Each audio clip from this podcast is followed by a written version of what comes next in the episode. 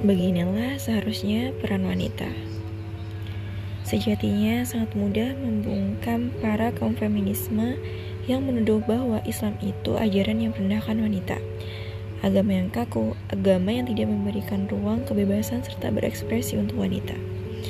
Tidakkah mereka tahu bahwa muslim pertama adalah seorang wanita, yaitu Khadijah.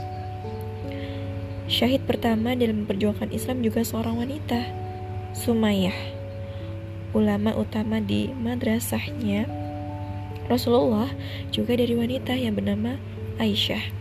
Pengatur proses hijrah juga wanita Asma binti Abu Bakar. Pilar armada angkatan laut pertama Islam di antaranya dari kaum wanita Ummu Haram binti Milhan.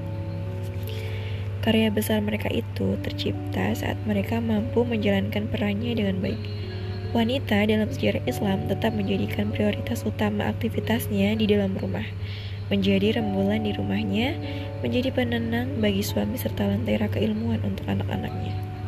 Di antara carut marutnya permasalahan saat ini, saat wanita sudah mengubah perannya, waktunya ia habiskan banyak di luar rumah, kasih sayangnya ia tumpahkan sebanyak-banyaknya di luar rumah, kecantikannya ia maksimalkan di luar, bermake up menor, bertabaruj, sehingga saat di rumah yang ia berikan adalah rasa capek, lelah, malas, keringat, dan lainnya.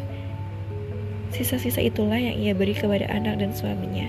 Apakah mungkin akan tercipta rumahku, surgaku, sementara bidadarinya seperti itu? Banyak faktor yang menyebabkan ini terjadi, sebab masalah ekonomi, desakan dari lingkungan, ataupun keinginan secara pribadi. Sekiranya karena faktor ekonomi, maka berkacalah kita kepada Sayyidah Fatimah. Meskipun ia bekerja hingga kulit tangannya berubah, tapi ia tidak lupa tugas utamanya. Lihatlah hasilnya, suaminya di kemudian hari menjadi khalifah Islam. Begitu pula dengan anaknya, Hasan dan Husain. Islam sungguh tidak membatasi aktivitas wanita, bahkan tentu lebih baik bila pemikirannya, kontribusinya bukan hanya untuk keluarganya, namun untuk umat ini. Maksudnya, dari apa yang aku katakan bukan berarti mengimbau para wanita untuk sama sekali tidak boleh keluar rumah.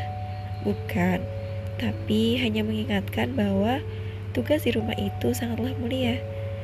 Prioritaskanlah tugas itu serta di saat yang sama berilah kontribusi untuk umat ini. Tidak sadarkah kita dengan pernyataan David Rockefeller ia pernah berkata, kita sengaja mengadakan gerakan kebebasan wanita agar kita bisa mengendalikan mereka dalam dua hal. Pertama, menyuruh mereka bekerja atas kemauan dan mengontrol anak-anak mereka yang akan kekurangan kasih sayang ibu mereka. Wahai wanita, ingatlah peranmu.